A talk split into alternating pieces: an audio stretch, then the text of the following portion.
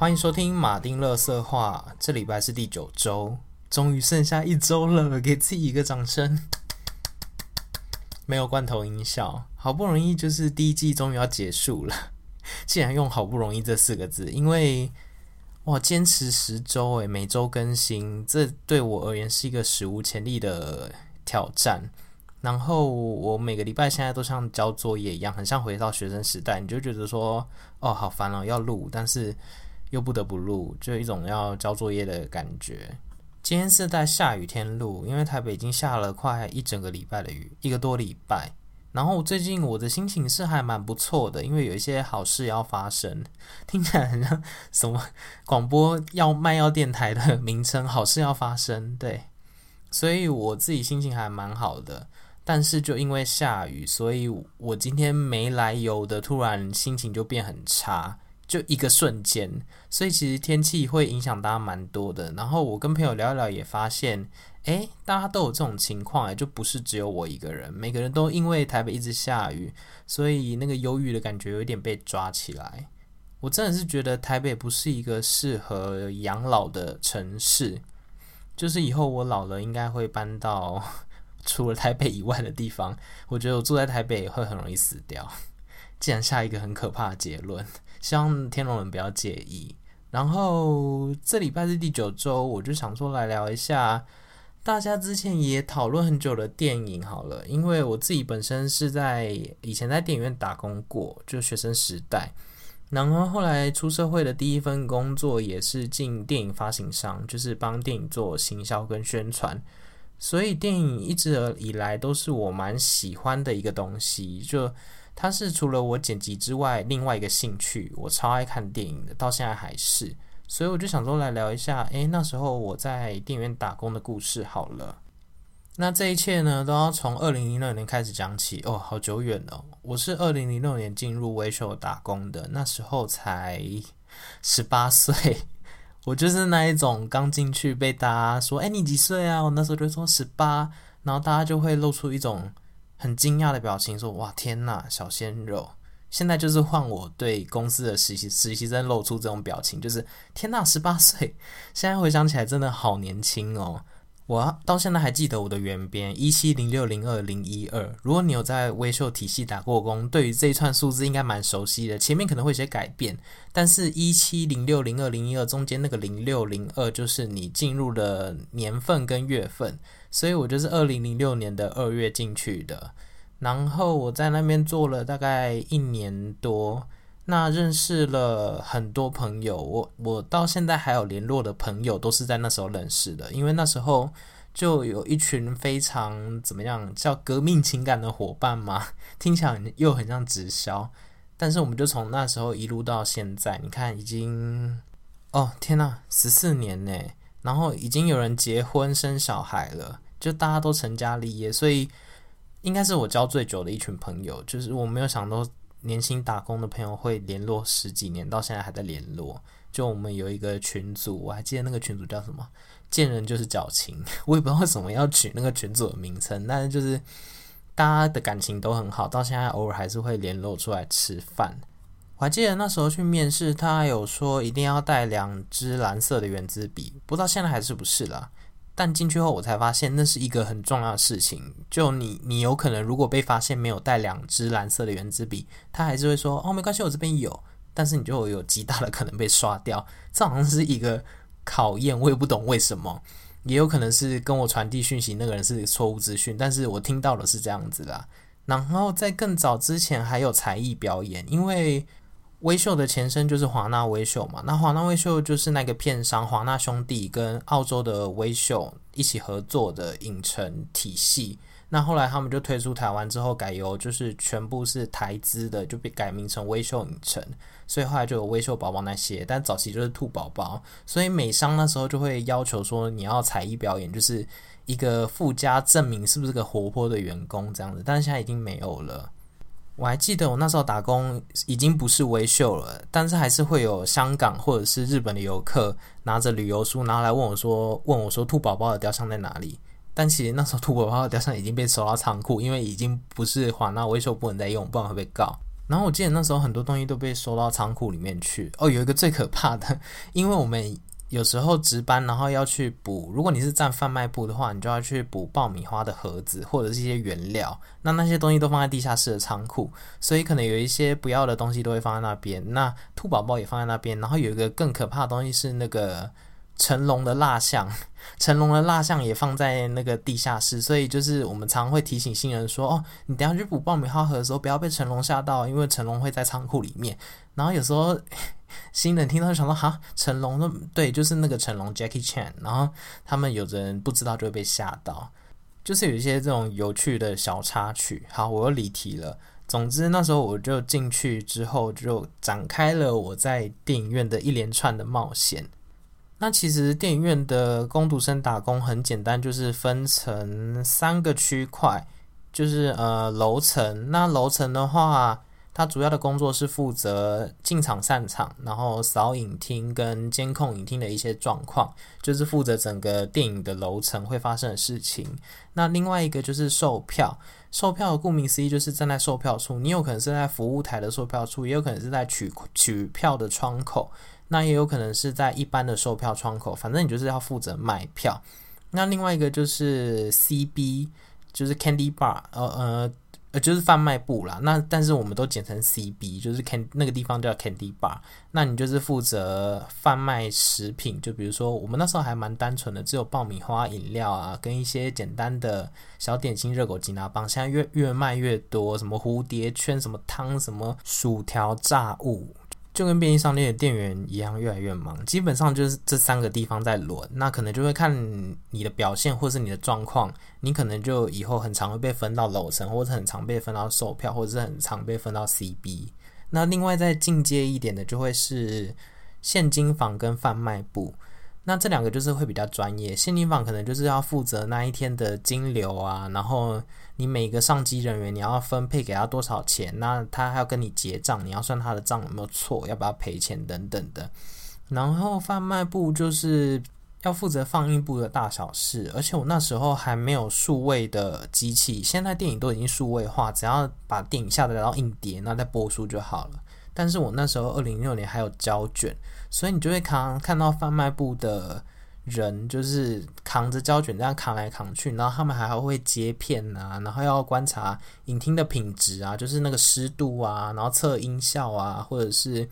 看荧幕有没有不正常或什么，这，就是很专业。然后如果有那种长得很帅的放映师，那因为那时候又有胶卷，你那扛胶卷那个画面，真的就是会让很多人花痴，因为胶卷都很大一捆，然后你就看他们那边滚滚滚，那边扛来扛去，你就觉得哇，好帅哦，这一种之类的。那售票就像我刚刚前面讲的，他就是负责卖票。那有去威秀的都知道，他们最喜欢推的就是套餐，所以其实每个 售票人员都其实有业绩压力，值班经理常常就会盯着说，哦，谁卖的好，谁卖不好。那如果谁卖的不好，就想说要不要赶快换别人？因为其实有一个很奇怪的规则，我们就是会流传说新人都会有新人运，只要是那个新人第一次在售票处上班，他卖吃的都会推得很顺利，就是会一直卖出套餐来，我们就称之为那个叫新人运。那如果你真的一直口才都很好，或者是你都能说服别人买套餐，你之后会在售票处的几率也比较大。但是你就要一直站着卖票，非常的累。然后我有一阵子就很常被分到售票，因为卖得蛮好的。但是我非常感谢那段时光，因为我觉得在售票处也是让我口才变好的原因之一。因为太常跟客人讲的话，而且你要对付很多很刁钻的客人，所以那时候我的口才就是变得也真的蛮贱的，我觉得。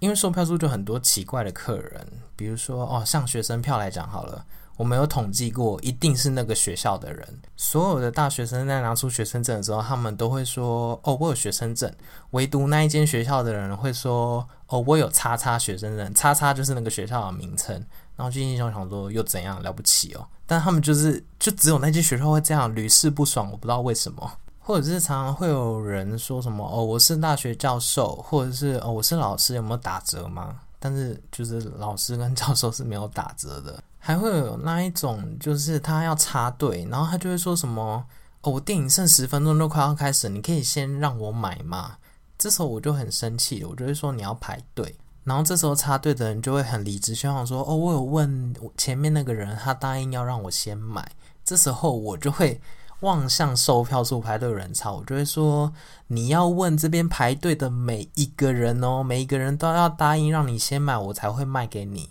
然后他们就会走掉了。就那一阵子，那一阵子我的口才训练得蛮好，同时也变得有点贱。我真的觉得日后我遇到服务态度很不好的员工，都是我的报应。因为我以前真的对客人太坏。我记得我做过最坏的一件事情是，客人常常会讲错片名。就比如说那时候《零零七皇家夜总会》好了，然后就会有客人说我要看《零零七黄金夜总会》，然后我就会说我们没有这部电影哦，请问你要看的是哪部电影？然后他们就会想很久，就会指那个海报，然后就说：“哦，那是皇家夜总会，你刚刚讲的是黄金夜总会，是不是很贱？”但是真的太多人会念错片名，我一时想不起来。但是他们自己想的片名真的都非常的有趣跟有创意。然后另外一个就是 Candy Bar，Candy Bar 是我觉得最烦的地方，因为 Candy Bar 你要负责爆爆米花，然后你要做可乐、做热狗堡、炸鸡拿棒。那可乐没有糖浆或没有气瓶了，你要去换。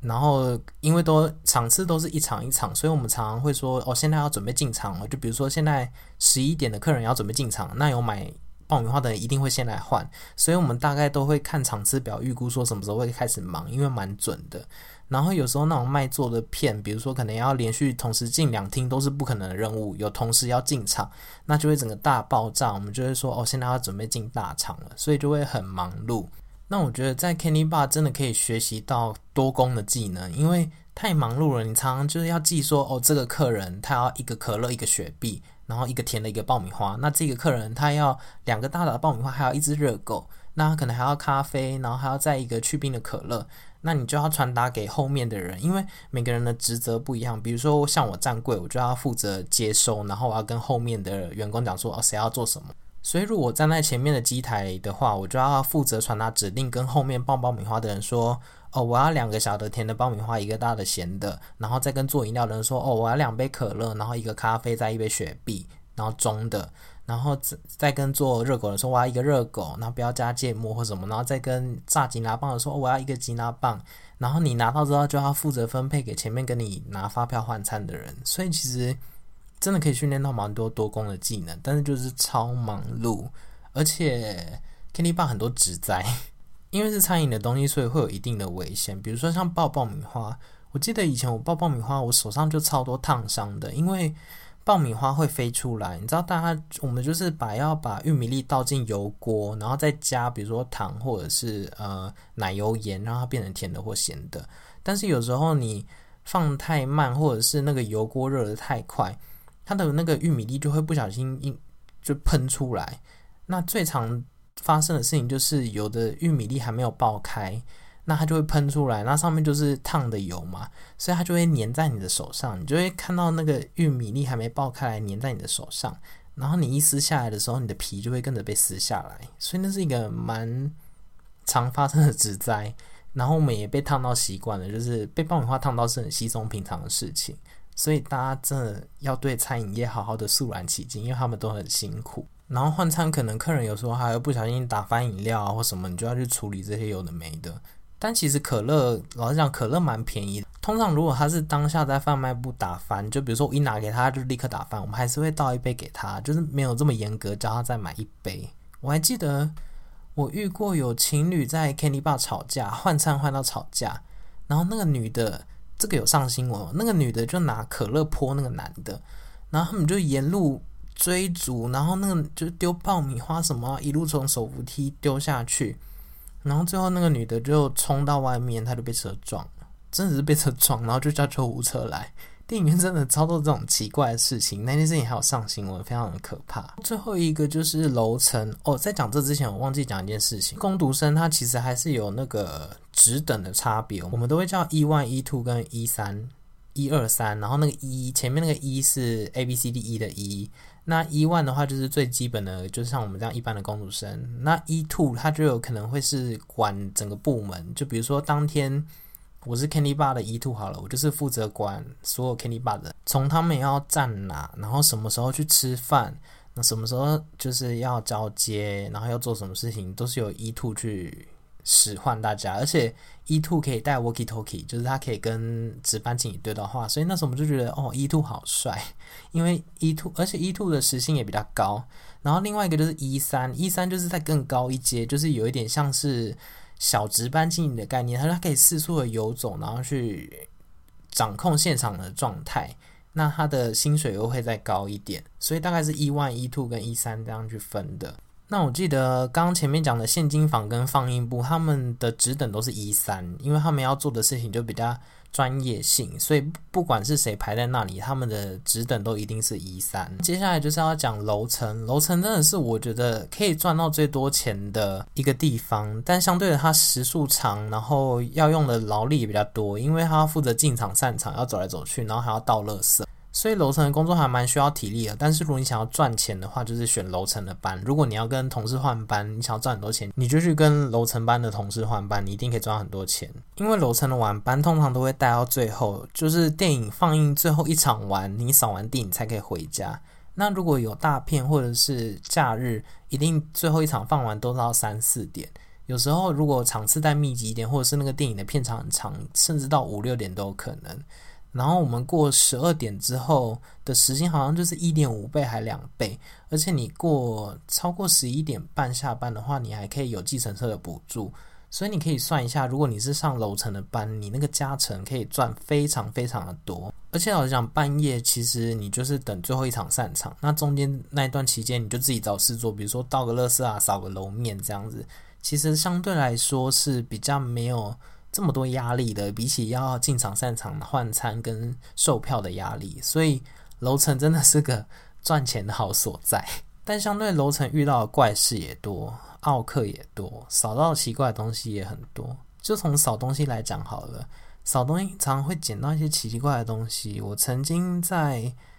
保险套很基本那种使用过的保险套，而且你就会发现他们都喜欢坐最后一排靠墙。所以我那阵子在售票处，只要看到那场电影明明就没有很多人的时候，他还硬要说我要最后一排靠墙，我就大概知道说哦，他们可能就是想要有一些暧昧的动作之类的。然后还有扫过什么？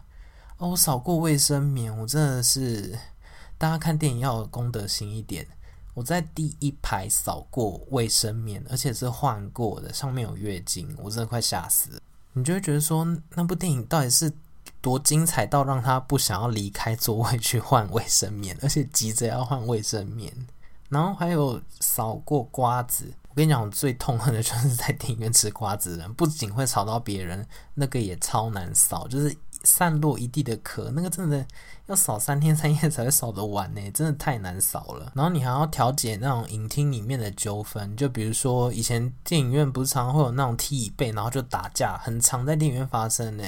最后被后面人踢一遍，然后两个就打起来。这种楼层人都要帮忙调解，比如说叫值班经理来啊，或者是报警之类的啊。然后还会有人跑出来说什么：“哦，这部电影怎么那么难看？你们怎么可以卖这么没有水准的电影？”就我们一集 podcast 有讲过的，很多那种奇奇怪怪的客人哦。如果你怕鬼的话，拜托不要站楼层，因为楼层最多鬼故事了。影厅你知道，大家就说电影院很阴，所以电影院一定会有鬼故事。那鬼故事一定都是发生在影厅里面嘛，所以如果你在楼层的话，然后你刚好又是很怕鬼，你就会一直去想这些故事。我以前真的听过太多了，就最基本的会有那一种，比如说放映师，放映师它上面都有个小洞，可以看到下面影厅的状况。那明明那一，比如说那一厅就已经扫完，然后都散完场，没有人了，然后楼层的人就会广播说：“哦，那个放映师某某放映师，那个哪一天已经扫完了，那等下你就是可以开播。”但是放映师去看，就会跟那个楼层的人说：“诶，那个谁谁谁，哪一个楼层的谁谁谁，我看到影厅里面还有人呢，你要不要去确认一下？你确定人都上完了吗？”但是其实人就已经走光了，所以他到底看到的是谁？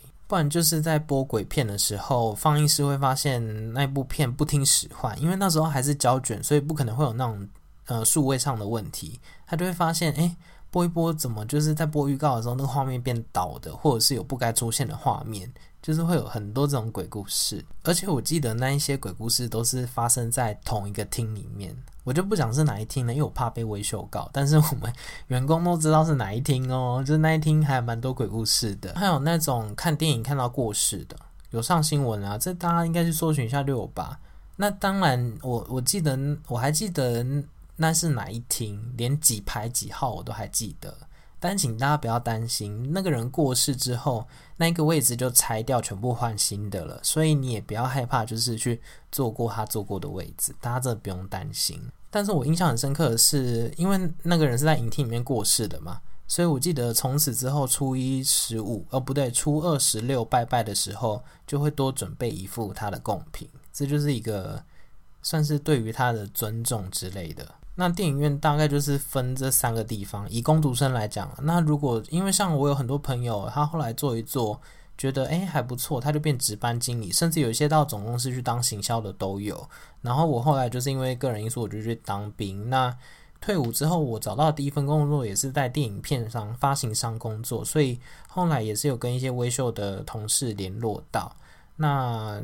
就觉得还蛮有趣的啦，这之中真的交了很多朋友，也学到很多事情，而且发生过很多事，我都觉得现在回想起来是开心的。所以希望大家听完这一集，对于电影院的作业或者是工作有一些基本认知。那我觉得，如果你要交很多朋友的话，非常适合电影院，因为电影院真的可以交到很多朋友，因为人真的太多了。电影院另外一个福利当然就是电影看到饱啦，但是电影看到饱有个前提是，我不知道现在是不是，因为我那时候是，其实电影都会有一排保留座，那我们员工看电影的福利就是可以去坐那排保留座，因为那排保留座是拿来处理客诉或者是就是一些突发状况用，那平常是不会有人坐那个位置，所以我们看电影就会去坐那个位置。但是其实看电影会有一个规则。像我们那时候是礼拜一到礼拜五的六点之前可以签票看电影，签票就是员工行使看电影免费这个福利会做的行为叫做签票，因为我们真的会要拿一张纸，我不知道现在是不是，但是就你需要拿一张纸，然后填说你要看什么电影，那几点几分，然后几个人，那你就要拿那张纸去给值班经理签名，因为他要确认过你是员工。然后你没有迟到早退或旷职哦。对了，如果你迟到早退或旷职，你就会被禁看哦。所以我觉得这个规则是一个让大家不要迟到早退非常好的规则，因为大家为了想要看免费的电影，你自然就会去避避免迟到早退。因为我记得迟到一次你就要禁看两个礼拜，你就两个礼拜不能看电影哦，要看要自己花钱。那如果旷职一次，你就是一个月不能看电影哦，你知道那有多痛苦？那其实一直是一种。我觉得很棒的管理员工方式，因为你想想哦，你的同事跟你的朋友，他都可以看电影哦，那他们要一起签票去看电影。就比如说，我们以前很爱约说，我们都礼拜二休休假，那我们礼拜二就来公司看一整天的电影。但是你想想，如果之后你被禁看，你就会被排除在这个团体之外，你知道那是有一件多痛苦的事情。所以大家其实都会避免自己被禁看这件事情发生。那刚刚讲到说，为什么可以看电影的时间是礼拜一到礼拜五的晚上六点之前呢？因为很简单，新片上映几乎都是在呃五六日嘛。那以前都是，现在都早场了，以前都是周五晚场起，所以礼拜五晚上之后一直到礼拜天结束，都已经是最忙跟电影场次最满的时候。那这时候当然不可能让你去看电影啦。但是有个方法可以突破这件事情，有个方法可以让你在礼拜五的六点过后，一直到礼拜天这段期间看电影，那个方法就是你被砍班。现在我在威秀打工的朋友应该都听过“砍班”这两个字吧？砍班顾名思义就是你上到上到一半，就会不跟你说你可以下班了。那这可能会出现的情况有好几种。第一种就是不太忙，人呃值班经理人力排太多，然后真的没有那么忙的时候就会请你下班。然后第二个就是你在售票处，然后你票卖得非常差。那值班经理就会问你说：“那你要不要改去 Candy Bar 上班，去帮忙 Candy Bar，或者是你要去楼层帮忙，就不会这么无情直接开你的班，还是会给你选择。另外一种选择就是，哦，你下班你被砍班，但是你去看电影，所以其实不忙，然后票卖不好，然后还有一个哦，那个是天堂，我最喜欢的地方。当时有一个地方叫做服务台，那服务台那个地方。”他专门只会做一件事情，就是帮客人取票，网络订票的取票，一般售票是不会做的。他只会接就是网络取票的人。那通常网络取票的人到九点过后的场次，人就会变得比较少，所以通常值班经理就会把他引导到售票处去做取票。就只有九点之前会比较忙，需要特别开服务台来服务大家。通常在服务台上的班。表定是会到十一二点。但其实通常到晚上九点，值班经理就会说：“哦，服务台可以关了。”那这个情况也算是提早下班，所以我们常常在看到那天礼拜六在服务台，我们就会很开心，就会想到：“哦，九点都可以下班，就看电影了。”当然，你可以，你也可以选择去别的地方继续支援。但是如果你不想的话，你就可以在周六的晚上看免费的热门电影，这是一件蛮开心的事情。所以，如果你真的是个非常喜欢电影的人，你会发现在电影院打工，提早下班反而是让你超开心的一件事情，因为你就可以跟其他一起被砍班的朋友去看电影。那另外，我觉得如果你未来想要朝电影这方面去发展的话，其实，在电影院打工是个蛮棒的跳板，我觉得啦。因为以我的观察来讲，电影产业就是一滩死水，因为大家会投入这个、进加入这个产业，都是对于这个产业有极大兴趣。所以老实来讲，除了电影院的工读生之外，其他的流动率都蛮低的，就是一个萝卜一个坑，有人走了才会补这个坑。那通常都是会从认识的人下手，所以我觉得不如你就先进入这个产业，累积点人脉，就至少你会一定会认识一些人嘛。这样之后你在电影圈的机会就变多啦。所以我自己是觉得我没有后悔进入维修打工这件事情啊，因为我真的认识到很多很有趣的朋友。那很多很有趣的事情也是在那段时间发生的，加上我之后又进电影发行商打工，所以跟威秀就是有保有一个很神秘的关系跟渊源，我还蛮喜欢的哦。而且还有另外一个福利，这个福利是我要先讲哦，我今天讲的任何东西都是我二零零六年当时的制度跟发生的事，所以我不确定现在还有没有，但是。那个福利真的非常好，就是跨年的时候一定是景观第一排，因为一零一就在旁边，所以跨年那一天，不管你有没有上班的人，好像现在要先申请了，但是那一天员工就是可以到维修的顶楼去看一零一的烟火。跟你讲，真的赞到不行，你永远都不用人挤人，很多事情我现在回想起来都还是会觉得很开心的那一种。而且你看，我今天的 podcast 我讲了快三十分钟，是代表你知道我这个人到底有多爱电影跟电影院。但是如果你不喜欢电影的话，应该就会觉得这一集非常的痛苦。所以结论就是，电影对我而言是一个非常重要的事情。我甚至以前在约会的时候，我遇过那种，我真的遇过那种，他说我不看电影的，我从来不看，我就觉得这真的无法符合我的价值观。即使他的外在条件是很我的菜，但是我我真的无法过这一关。所以如果你不喜欢看电影，我真的会觉得完全不行，因为我就是一个生活非常需要电影的一个人。那当然，我觉得很可惜的是，因为今年因为 COVID-19 的关系，所以电影产业真的非常的惨。但是好在台湾是属于一个疫情比较和缓的状态，所以大家还是可以进电影院，而且。也因为这样子，今年国片就大爆发，像很多的国片就是现在都大卖，但是还是希望可以赶快回归正常，让大家可以就是看到更多类型的电影。不然我觉得电影院现在真的是苦撑，快要撑不下去了。因为老实说，台湾人主要还是以看好莱坞片为主，那现在好莱坞片全都延期，电影院真的经营得很辛苦，像很多原有的计划今年都被打乱了。虽然我是觉得很困难，但是我还是希望明年可以再更好一点。你看，《神力女超人》从跟黑寡妇从今年初延到明年呢，你看已经再不上映，更别说台湾了，美国的戏院都要倒光了。我觉得这是一件很严重的事情，因为有可能戏院就倒光了，有可能以后大家就只能看串流了，有可能电影这个产业就这样消失了。这是一件我觉得非常可怕的事情。所以啦，希望大家能赶快度过这个寒冬哦。而且我下礼拜五要去看《鬼灭之刃》，我买了晚上七点的，在松仁维秀，好期待哦！